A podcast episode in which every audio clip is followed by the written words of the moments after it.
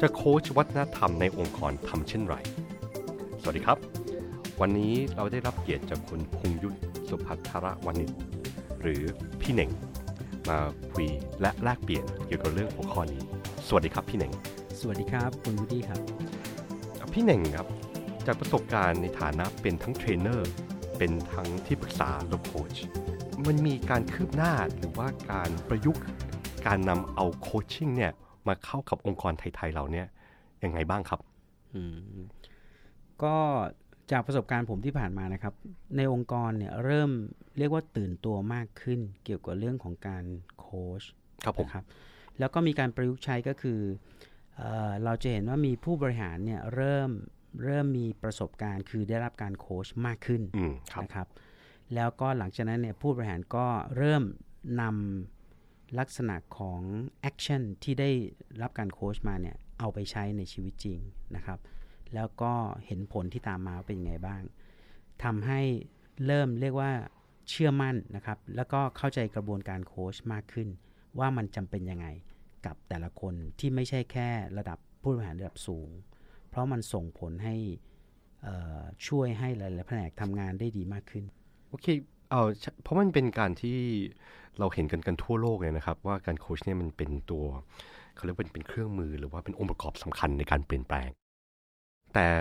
อ่อพี่เหน่งครับ เราได้ยินโค้ชเนี่ยเราได้เห็นคำนี้ได้ยินเสียงนี้มามาบ่อยมากนะโค้ชโค้ชนู่นโค้ชนี่อย่างเงี้ยเวลาพี่เหน่งไปหาลูกค้า ลูกค้าเขาเข้าใจเลยครับว่าความแตกต่างระหว่างโค้ชกับ consult หรือที่ปรึกษาเนี่ยมันแตกต่างกันยังไงครับ อืมครับ ก็นี่เป็น จะเรียกว่าอุปสรรคต้น ๆ เลยนะครับ เพราะว่าการโค้ชเนี่ยเดี๋ยวนี้มีโค้ชเยอะมีใช้คำว่าโค้ชใช่โค้ชในที่นี้เนี่ยเราต้องเรียกว่าทำความเข้าใจลูกค้าก่อนเลยว่าของเราเนี่ยเป็น business coach นะครับหรือเป็นลักษณะโค้ชที่ใช้กับผู้บริหาร แล้วก็โฟกัสเรื่องของทางธุรกิจเป็นหลักนะครับ ไม่ใช่โค้ชอย่างเช่นโค้ชกีฬาโค้ชปลุกพลังอย่างอื่นอืมนะครับนั่นก็เป็นโค้ชอีกลักษณะหนึ่งครับหรือผมไลฟ์โค้ชนะครับเราบอกลูกค้าก่อนเลยว่าอันนี้เป็น business coach หรือโค้ชเพื่อการธุรกิจอืมครับนะครับแล้วพอพออาผู้บริหารเนี่ยเขาได้ได้มีประสบการณ์ในในการที่บอกว่าได้ได้รับการโค้ชแล้วเขาประทับใจมาก แล้วเขาก็บอกว่าเฮ้ยคุณเหน่งพี่เหน่ง ผมอยากจะให้พี่เหน่งเนี่ยมา เป็นโค้ชให้กับองค์กร ผมเชื่อได้เลยครับว่าถ้าเกิดเราโค้ชตัวต่อตัวเนี่ยมันก็อีกเรื่องหนึ่ง แต่ถ้าเกิดเราเริ่มทำการโค้ชในระดับคนหมู่มาก แล้วคนมากขึ้นในองค์กรเนี่ย อุปสรรคที่พี่เหน่งได้ประสบเจอเนี่ยคืออะไรครับอืมครับ อุปสรรคอย่างแรก ๆนะครับ ก็คือเรื่องเรื่องการทำความเข้าใจเรื่องโค้ชกับ consult กับ mentoring หรือพี่เลี้ยงนะครับอืมครับอันนี้สิ่งที่ต่างก็คือเออ ถ้าเป็นเทรนเนอร์เนี่ยนะครับอยากให้นึกถึงคนที่สมมุติเราเข้าไปในฟิตเนสนะครับเทรนเนอร์ก็จะทำให้เราดูยกอืมยกเวทเพื่อให้มีกล้ามอะเราก็ต้องยกเหมือนเขา อันนี้เป็นเทรนเนอร์นะฮะถ้าเป็นลักษณะ consult consult เนี่ยจะเป็นบุคคลที่เป็นที่ปรึกษาที่เข้ามาพร้อมกับอาวุธ แล้วก็ให้เลือกอืมนะครับให้ลูกค้าเลือกว่า โอเค คุณจะใช้อาวุธอะไร อันนี้เป็นลักษณะ consult คือมี solution มาให้ มีช้อยส์มาให้นะครับถ้า mentoring mentoring ก็เป็นลักษณะคนที่เป็นเหมือนเสมือนพี่เลี้ยง พี่เลี้ยงก็คือคนที่เคยมีประสบการณ์ผ่านสนามแบบนี้มาก่อนนะฮะแล้วก็ให้คำแนะนำจากประสบการณ์ของพี่เลี้ยงเองนะครับแต่งานนี้คนที่เป็นโค้ชเนี่ยคนเป็นโค้ชเนี่ยมีหน้าที่คือมาช่วยให้คนที่มาพูดคุยด้วยกันเนี่ยเขาหาคำตอบด้วยตัวเองนะครับ แล้วก็ค้นหาศักยภาพที่คนคนนั้นเนี่ยมี สมมติว่าผมคุยกับคุณวูดดี้ใช่ไหมครับ ครับผมคุยกับคุณวูดดี้เนี่ยคุณวูดดี้เนี่ยมีทรัพยากรหรือมี resources ในตัวเองอยู่แล้ว คุณวูดดี้เป็นคนที่ทำงานด้วยมือตัวเองอยู่แล้ว เพราะฉะนั้นเราจะช่วยให้คุณวูดดี้เนี่ยได้ค้นหาสิ่งเหล่านี้นะครับ แล้วก็รู้สึกว่าเอ่อมั่นใจกับสิ่งที่มีในตัวทั้งประสบการณ์ต่างๆนะครับ แล้วก็ผ่านการพูดคุยทำให้เกิด action นะครับทุกครั้งที่เรามีการโค้ชการโค้ชจบลงเนี่ยจะมี action เกิดขึ้นว่าจะไปทำอะไรบ้าง แล้วช่วยให้ coachee มั่นใจมากขึ้น อย่างเช่น คุยกับคุณวูดดี้คุณวูดดี้ก็มั่นใจว่าจะต้องทำเรื่องอะไรออกไป แล้วหลังจากนั้นกลับมาโค้ชครั้งที่ 2 ครั้งที่3นะครับเราก็จะมีการถามว่าเอ๊ะการบ้านคือ action ที่ไปทำเนี่ยมีอะไรบ้างนะครับอุปสรรคอย่างแรก คนไม่เข้าใจว่าโค้ชเนี่ยมาเพื่อให้หาอุปสรรคเอ้ยให้หาศักยภาพในตัวเอง แต่คนเข้าใจว่าโค้ชจะมาบอกให้ทำโน่นทำนี่ ซึ่งนั่นคือหน้าที่ของ consult หรือที่ปรึกษา อันนี้อุปสรรคอย่างแรกเลย ไม่ว่าจะโค้ชแบบ face to face นะครับ one on one coaching หรือจะเป็นโค้ชกลุ่มใหญ่ อย่างแรกเราต้องทำความเข้าใจก่อนว่าโคชชิ่งเนี่ยคือการมาเรียกว่าปลดล็อกศักยภาพในตัวของท่านเอง และทำให้ท่านมั่นใจมากขึ้นครับ อันนี้อุปสรรคแรกเลย อืมก็อย่างที่พี่เน่งพูดมามันก็ มันน่าจะมันน่าจะเป็นเรื่องจริงนะครับ แล้วอย่างผมเชื่อว่าผู้ฟังหลาย ๆ ท่านที่กำลังฟังอยู่ในการอยู่นะครับ ก็คือเราชินนะครับ ตั้งแต่สมัยเราเรียนหนังสือใช่ไหมอาจารย์สั่งมาให้ทให้ทำไม่ต้องจะถามำมากเราก็ใช่ไหมทำตามโอ้ดังนั้นพี่เน่งครับโดยเฉพาะเพราะว่าโคชชิ่งเนี่ยมันเป็นอะไรที่มันทันสมัยมากกับทันกับยุคทำไมครับว่าทำไมถึงโคชชิ่งถึงใช้กับยุคปัจจุบัน และยุคของการสั่ง แล้วแล้วเราทำเนี่ย มันใช้ไม่ได้ผลอีกแล้วมันเกิดอะไรขึ้นครับ ก็มันเกิดขึ้นผมอยากเรียกว่าเป็นยุคสมัยเนาะอืมครับ สมัยก่อนเนี่ยเอ่อเราถูกบอกว่าให้ทำตามผู้ใหญ่สั่งครับนะครับ คนในยุคนั้นเนี่ยอย่างเช่นเรื่องของ Generation X เนี่ยอืมจะรู้สึกว่าต้องให้ผู้ใหญ่สั่งนะครับ แล้วก็รอคำสั่งครับนะแต่ยุคสมัยนี้เปลี่ยนไปนะครับ รุ่นคนยุคหลังๆ หรือรุ่นรุ่นน้องๆเนี่ยเขามีความรู้มากขึ้น มีอินเทอร์เน็ตเพื่อหาเอ่อข้อมูลทรัพยากรต่างๆ resources ความรู้ต่างๆ มากขึ้นนะฮะจะไปสั่งอย่างเดียวเนี่ยผมว่าคุณอาจจะเรียกว่าไม่ up to date นะครับไม่ทันสมัย เพราะเด็กยุคนี้เนี่ยไม่ใช่เขาไม่ฟังคำสั่งนะครับ แต่ถ้าสั่งไม่เป็นเนี่ยพูดตรงๆนะเขารู้สึกทำไปทำไมนะฮะเพราะฉะนั้นเพื่อให้เข้ากับยุคสมัยมากขึ้นนะครับ สไตล์การ ทำงานด้วยกัน แล้วก็ให้เขาหาศักยภาพในตัวเองเนี่ยเป็นเรื่องที่เรียกว่าทันสมัยมากกว่า เหมือนกับคุณกำลังบอกว่าเอ่อถ้าคุณยังเป็นโซโล่เดี่ยวอยู่ สั่งให้ทำงานทำโน้นทำนี้นะครับ วันหนึ่งด้วยวัยด้วยเวลาผ่านไป คุณจะเหนื่อยมาก ถ้าคุณยังเป็นผู้บริหารแบบเก่าโอ้ผู้บริหารแบบใหม่เนี่ยจะมองเห็นศักยภาพของลูกน้องหรือทีมงานนะครับ ว่าแต่ละคนเนี่ย เขามีศักยภาพเรื่องไหนนะครับ แล้วทำไงเราจะดึงศักยภาพอันนี้ออกมา นี่แหละครับคือการโค้ช โค้ชเขาให้เขาเห็นศักยภาพในตัวเอง แล้วให้เขาหาวิธีลงมือทำด้วยตัวเอง อันเนี้ยเรากำลังผู้บริหารท่านนั้นเนี่ยกำลังทำตัวเป็น master key นะครับ แล้วกำลังผลิต master key แบบเดียวกับตัวของผู้บริหารท่านนั้นนั่นเอง โดยที่กำลังโค้ชลูกน้อง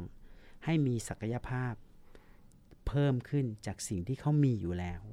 อันเนี้ยถือว่าเป็นสิ่งที่มีมีค่ามาก ๆ เวลาที่เราทำงานเป็นทีม คุณไม่ต้องมายื่นสั่งเองแล้ว คุณกำลังบอกลูกน้องว่า เรื่องนี้คุณทำได้ด้วยตัวเอง นี่คือการโค้ชโอ้โห ถ้าเกิดคุณสามารถประยุกต์การโค้ชในวัฒนธรรมในองค์กรได้เนี่ย การทำงานเนี่ยมันจะมีประสิทธิภาพและประสิทธิผลอย่างมหาศาล ใช่ นะครับแล้วคือแทนที่เราจะสั่งมันโอ้โหมันเหนื่อยมากนะครับเป็นเป็นผู้ใหญ่หรือว่าเป็นผู้นำอย่างเงี้ยนะแต่เราหาคนในองค์กรน้องๆเนี่ยที่สามารถลุกขึ้นมานะครับ แล้วแบบว่าตัดสินใจเองทำงานเอง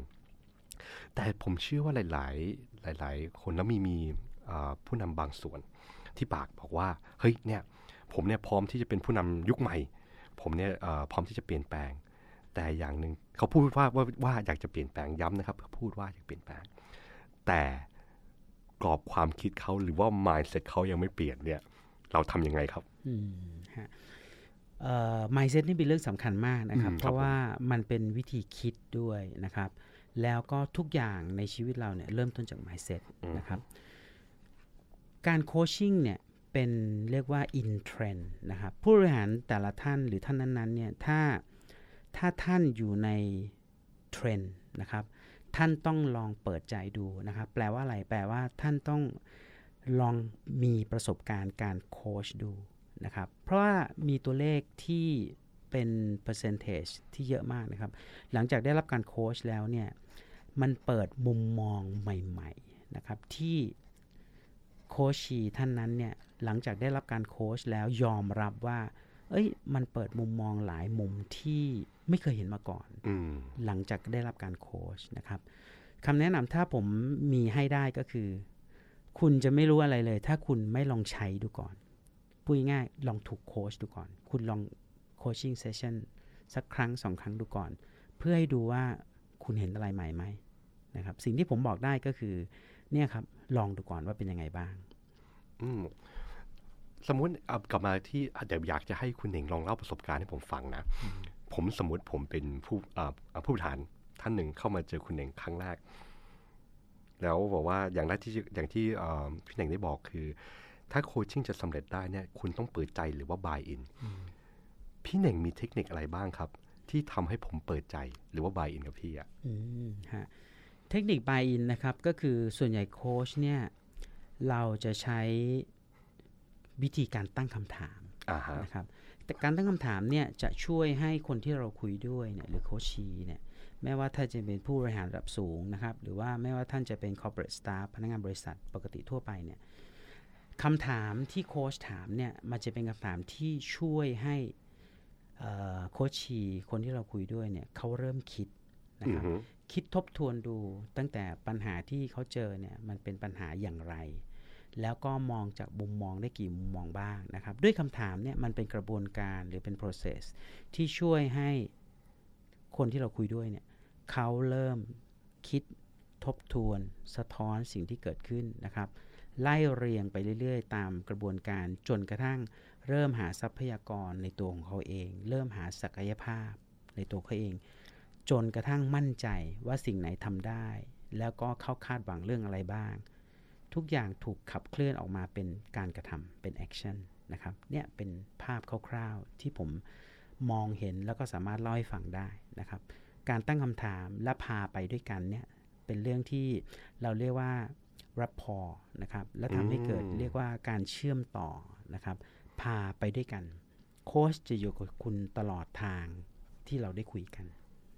แล้วก็พาไปจนถึงแอคชั่นที่ว่า อืมคือการนำพา การสร้างสัมพันธ์หรือที่เราเรียกว่าพอนะเคมีเราได้หรือไม่ได้อ่าพูดถึงเรื่องของเคมีนะครับ บางคนเรียก chemistry นะอืมครับเอ่อส่วนใหญ่เนี่ยครั้งแรกนะครับที่เราได้ได้เจอกันกับ coachee หรือคนที่จะโค้ชเนี่ย session แรกเนี่ยมักจะเป็น session ที่เรียกว่าเช็คเคมีนะครับเพราะว่าเช็คเคมีกันแปลว่า คือดูแล้วรู้สึกว่าอยากคุยด้วยไหมนะครับเพราะว่าต้องยอมรับว่ามันมีคนที่บางทีเราคุยแล้วเนี่ยคำว่าเคมีไม่ตรงกันในโดยเฉพาะยิ่งในบริบทของคนไทยเนี่ยคือคุยแล้วมันไม่คลิกนะฮะอืมแล้วเลือกเคมีไม่ตรงกันคือ ถ้าเจอโค้ชคนนี้เอ่อต้องถามตัวเองว่าคุณอยากคุยต่อไหม หรือว่าคุยแล้วคุณสะดวกใจไหมที่จะเอ่อเล่าเรื่องราว หรือว่าเล่าเอ่อหลาย ๆ เรื่องข้อมูลหรืออะไรเงี้ย สะดวกใจไหมที่จะเล่าซึ่งเราจะรู้สึกได้จากการเจอหน้าเจอตัว และได้พูดคุยในครั้งแรกนะครับ ซึ่งเป็นเป็นเคมีเช็คเลยนะว่าเป็นยังไงบ้าง หลังจากนั้นเนี่ยก็มีเหมือนกันนะครับ ที่มีการขอเปลี่ยนโค้ชก็มีนะขอเปลี่ยนโค้ชขอเปลี่ยนตัวก็มีซึ่งเป็นเรื่องปกตินะครับเป็นเรื่องปกติ ต้องให้ coachee เนี่ยคนที่จะถูกโค้ชเนี่ยเป็นคนเลือกนะครับว่าเขา comfortable ไหมหรือเขารู้สึกสบายใจไหมถ้าจะต้องคุยกับโค้ชท่านนี้อีกเป็นต้น อืมครับก็คือเราจะได้รู้เลยนะว่าเคมีได้ไม่ได้เช็คเคมี ว่าเราจะเป็นเฮลบูบรอยกับน้ำเปล่า หรือว่าใช่ขมิ้นกับปูนไปเลยนะครับใช่ทั้งนั้นคือเมื่อสมมุติโอ้โหพออย่างแรกเวลาเราพูดถึงโค้ชเนี่ยมันเป็นอะไรที่เป็นมักเป็นสิ่งใหม่ ๆ ในสับองค์องค์องค์กรหลายๆที่ในเมืองไทยนะ สมมุติผู้บริหารชอบมาก เป็นประสบการณ์ที่ยอดเยี่ยมมาก แล้วแต่ผมชื่อผมที่ที่ผมทราบมาว่าโคชชิ่งเนี่ย มันก็ต้องมีคำศัพท์coaching โดยเฉพาะใช่ไหมครับ ดังนั้นคือเทคนิคอะไรบ้างครับในพูดถึงในการหาคำศัพท์หรือว่า terminology ในในโค้ชเวลาเราเราใช้กับลูกค้าของเราหรือว่าคนที่ได้ได้รับคำโค้ชครับพี่เน่งอืมครับเอ่อการ coaching ในส่วนใหญ่เนี่ยเราจะมุ่งเน้นใช้คำถามที่มันทรงพลังมากๆนะครับอืมคำถามที่เรามักจะใช้เนี่ยเป็นคำถามเพื่อให้คนที่เราโค้ชเนี่ยเขาได้เล่าเรื่องราวนะฮะ ก็เป็นคำถามเปิดทั่วๆไปเลย เช่นนะครับคำถามที่เราก็จะถามว่า เอ๊ะเรื่องนี้เนี่ยเป็นอย่างไรบ้างนะครับ หรือเอ๊ะผมได้ฟังเรื่องนี้แล้วสนใจมากเลยน่าสนใจ ช่วยเล่าให้ฟังเพิ่มเติมหน่อยนะครับนะครับคำถามแบบนี้จะเป็นคำถามเปิดเพื่ออะไรเพื่อให้คนที่เราโค้ชเนี่ยเขาได้เล่าเรื่องราวมากขึ้น ได้ขยายความมากขึ้น แล้วก็ ข้อมูลที่ออกมาลักษณะของการเล่าที่เขาเล่านะฮะอารมณ์ที่เขาเล่า ตรงเนี้ยจะเป็นข้อมูลที่วิ่งออกมา แล้วโค้ชเนี่ยโดยเฉพาะโค้ชแต่ละท่านท่านที่มีประสบการณ์มาก ๆ เนี่ยจะเริ่มสังเกตนะครับว่ามีคำพูดคำไหนไหมที่พูดถึงบ่อยๆ ลักษณะการพูดเนี่ยช่วงที่เขาพูดเนี่ยอารมณ์การพูดเป็นยังไงspeed ของการพูดเป็นยังไง มันจะมีลักษณะ pattern นะครับ มันจะมี บางสิ่งบางอย่างที่ออกมาจาก coachee ที่เราคุยด้วย อันเนี้ยครับสำคัญมากโอ้โหคือเป็นโค้ชเนี่ยมันไม่ใช่เรื่องง่ายนะครับ ทักษะแห่งการสังเกตตัวไม่ได้พูดแล้วฟังอย่างลึกซึ้งแล้วอย่างแรกที่แต่ละคนเราไม่เหมือนกัน แต่พี่เน่งครับ พี่เน่งคงได้ยินคำนี้มาอ่ามาก่อนแน่นอน agility อืมการดำเนินธุรกิจอย่างความปราดเปรียวนี่แหละ มันต้องเร็วมันต้องไวแต่ปัญหาคือว่าคนเราทุกคนเนี่ย ไม่สามารถปรับตัวได้ไวเหมือนเหมือนๆกันนะดังนั้นคือถ้าเกิดนโยบายบริษัทบอกให้ปราดเปรียวและหัดเปลี่ยนให้เร็ว แต่คนแต่ละคนเนี่ยกว่าจะเปลี่ยนได้เนี่ยมันไม่เหมือนกันเนี่ยทำยังไงอีกครับ agility เนี่ยเป็นคำที่โอ้โห เรียกว่าเอ่อ คำใหม่มากสำหครัรับบผมคนไทยนะครับ เพราะปราดเปรียว agility เนี่ยจากความความเข้าใจของผมเนี่ยได้ฟังทั้งพอดแคสต์ทั้งอ่านมาด้วยนะฮะ agility เนี่ยมันต้องเริ่มต้นจากที่ mindset เลยนะครับว่าเอ่อความว่องไวในแต่ละคนในแต่ละตัวเราเนี่ยเป็นเรื่องที่สำคัญสำคัญมากนะคครัรับบการโค้ชเนี่ยจะช่วยเรื่องนี้ได้มากในกรณีที่นะครับช่วยให้คนคนนั้นเนี่ยหรือสตาฟท่านนั้นเนี่ยค้นพบ ความสามารถในการปรับตัวในด้านต่างๆ ซึ่งแต่ละคนมีการปรับตัวในด้านต่างๆ ไม่เหมือนกันนะฮะสิ่งที่โค้ชจะช่วยได้ก็คือช่วยให้เขาเนี่ยสืบค้นลงไปในตัวเองนะครับหรือที่เรียกว่า explore self reflection นะครับมีการสะท้อนตัวเองขึ้นมาว่าเขาเนี่ยมีความชำนาญหรือมีศักยภาพเรื่องไหนที่เขาชอบนะครับเมื่อเขาชอบเขาจะทำเรื่องนั้นได้อย่างสนุก เมื่อเขาทำเรื่องนั้นได้อย่างสนุกเนี่ยเขาก็จะทำมันบ่อยๆ เมื่อทำบ่อยๆ เขาก็จะชำนาญ เมื่อทำและชำนาญเขาจะมั่นใจที่จะต้องทำเรื่องนั้น พอมั่นใจที่จะทำเรื่องนั้นมากเขาก็จะเก่งครับพอเก่งมากๆ มันก็จะเริ่ม perform แล้ว คือมันเริ่มมีประสิทธิภาพ ประสิทธิผลออกมาจากสิ่งที่เขาชำนาญ แล้วจุดที่เรียกว่าไฮไลท์เลยนะครับ หลังจากที่ทำนานแล้ว สามารถทำได้ดีมากๆ เนี่ย คุณเริ่มที่จะ ทำให้คนอื่นดูหรือสอนนั่นเอง ตรงเนี้ยมันจะช่วยมุมที่เป็น agility มาก ๆ นะครับ เพราะคำว่า agile เนี่ย มันขึ้นอยู่กับกับลักษณะของ individual มาก เป็นอะไรที่เป็นปัจเจกนะครับ แล้วถ้าเราสามารถหา potential หรือศักยภาพ ตัวตนความชำนาญในคนคนนั้นเนี่ย แล้วทำให้เรื่องนั้นเนี่ย เรียกว่าเปล่งแสงเปล่งรัศมีขึ้นมาเนี่ยอันเนี้ยเป็นส่วนหนึ่งที่เป็นเรื่องของ agility เลยนะครับ คุณปรับตัวเรื่องไหนได้ง่าย คุณทำเรื่องนั้นก่อนเลย แล้วถ้าทำเรื่องนั้นได้ชำนาญมากขึ้น คุณสามารถสอนเรื่องนั้นให้กับเพื่อนๆได้ทันที ซึ่งเนี่ยเป็นสิ่งที่การโค้ชเข้าไปช่วยปลดล็อกนะครับหรือช่วยหาศักยภาพที่คนคนนั้นมีเนี่ยเป็นจุดแรก ๆ เลยที่ผมอยากเรียกว่าเป็น quick win เลยอืมฮะ ก็พอพูดถึงการปลดปลดล็อกนะครับ แล้วการให้พนักงานทุกคนถ้าเป็นไปได้เปล่งแสงออกมา โดยการค้นพบทรัพยากรและศักยภาพของตัวตน โอ้โห องค์กรนั้นจะเป็นองค์กรที่ขับเคลื่อน แล้วแบบว่ามีนวัตกรรมความก้าวหน้าอย่างมหาศาลมาก ดังนั้นคือหลาย ๆ องค์กรพอผู้นำระดับสูงเริ่มเห็นความสำคัญของการโค้ชนะครับพี่เน่ง แล้วถ้าเกิดมามามาโค้ชตัวต่อตัวเนี่ยกับพี่หนึ่งมันมันค่อนข้างที่จะลำบากมากเพราะพนักงานเขาเป็นร้อยเป็นพันเป็นหมื่นใช่ไหมครับหลาย ๆ ที่ก็เริ่มมี internal coach แล้วเอ่อการกระทำเช่นเนี้ยมันก็เขาเรียกว่า initiative อย่างเงี้ยมันค่อนข้างจะมีความท้าทายนิดหนึ่งและที่สำคัญมันใช้เงินระดับหนึ่งคำถามผมครับพี่เน่งอ่าดังนั้นทางการเงินจะถามบอกว่า ROI เวลาเราลงทุนไปปั๊บเนี่ย เราจะได้วัด ผลตอบรับกับจากการโคชชิ่งเนี่ย เราวัดจากตรงไหนครับ อืมครับ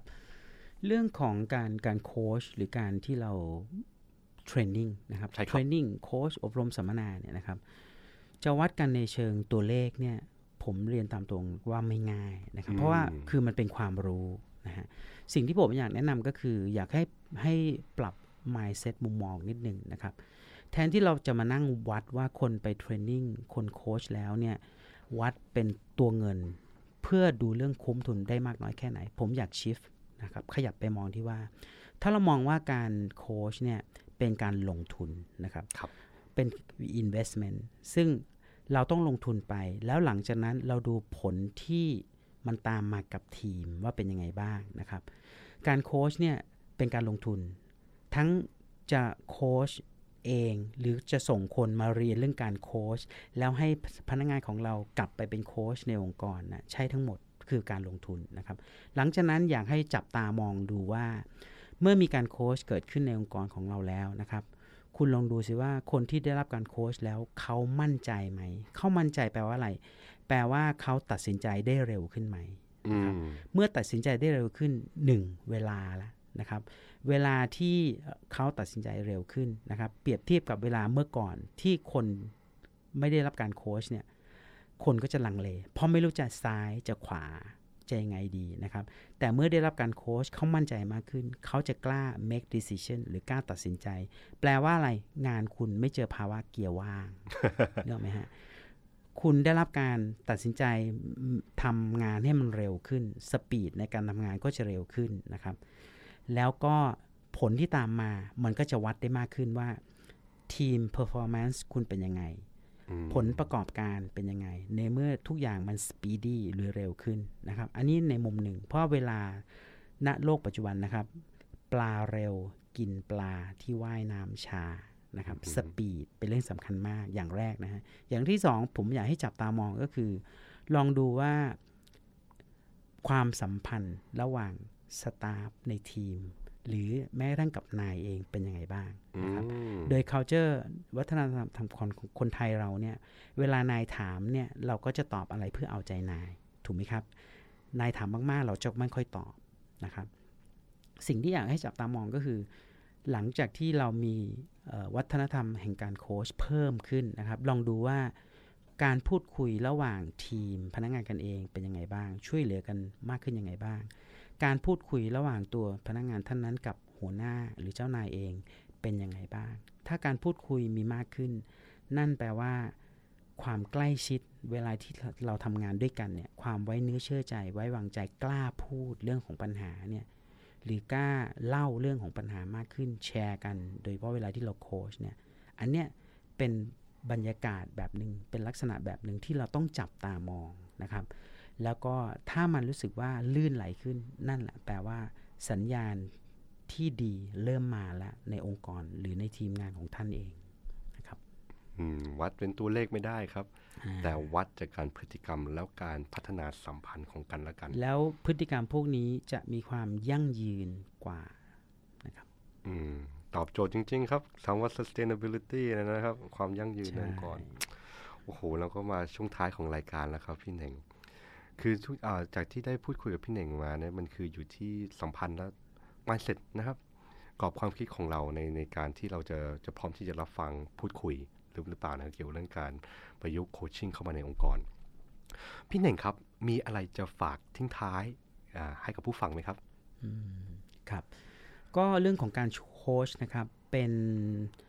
เป็นทั้งศิลปะนะครับ และเป็นเรื่องของทักษะด้วยนะครับอืมการที่เรามีมีโค้ชหรือโคชชิ่งเซสชันในองค์กรเนี่ยจะช่วยให้เรานะครับ สามารถผลิต หรือทำให้ศักยภาพของพนักงานเนี่ยถูกค้นพบได้เร็วขึ้นนะครับ และเมื่อคุณสามารถค้นพบศักยภาพในแต่ละคนของพนักงานของเราเองเนี่ยมันก็จะช่วยทำให้ทำงานได้เร็วขึ้นมากๆ นะครับ การโค้ชเป็นการทำให้คนคนนั้นได้มีความมั่นใจมากขึ้นเวลาที่ต้องตัดสินใจนะครับ แล้วก็ช่วยให้เขาค้นหาทรัพยากรต่างๆ ค้นหาวิธีการต่างๆ ที่ตัวเขาเองนี่แหละมีความมั่นใจ แล้วก็กล้าที่จะทำมันออกมาเป็น action ได้ดีมากขึ้นนะครับ โอ้โห ขอบคุณมากครับพี่เน่งมันเป็นสิ่งที่โอ้โหถ้าเกิดเราพูดกันเนี้ย พูดอีกเนี่ยมันมันอีกยาวได้เลยนะศาสตร์และศิลป์จริงใช่ครับๆนะครับโอ้เวลาเราก็หมดแล้วนะครับ พี่เหน่งนะครับขอบคุณพี่เหน่งมากนะครับ และหวังว่าคราวหน้าเราได้พูดกันใหม่ ลึกซึ้งลงไปลึกขึ้นโอเคครับ ยินดีมากครับ ขอบคุณคุณวิลลี่ด้วยเช่นกันครับ ขอบคุณมากครับพี่เหน่งคุณได้ฟัง Lead by Design Podcast โดย SEAC Contextualized Solution สำหรับข้อมูลเพิ่มเติม และดาวน์โหลดเนื้อหา ไปที่ seasiacenter.com/cs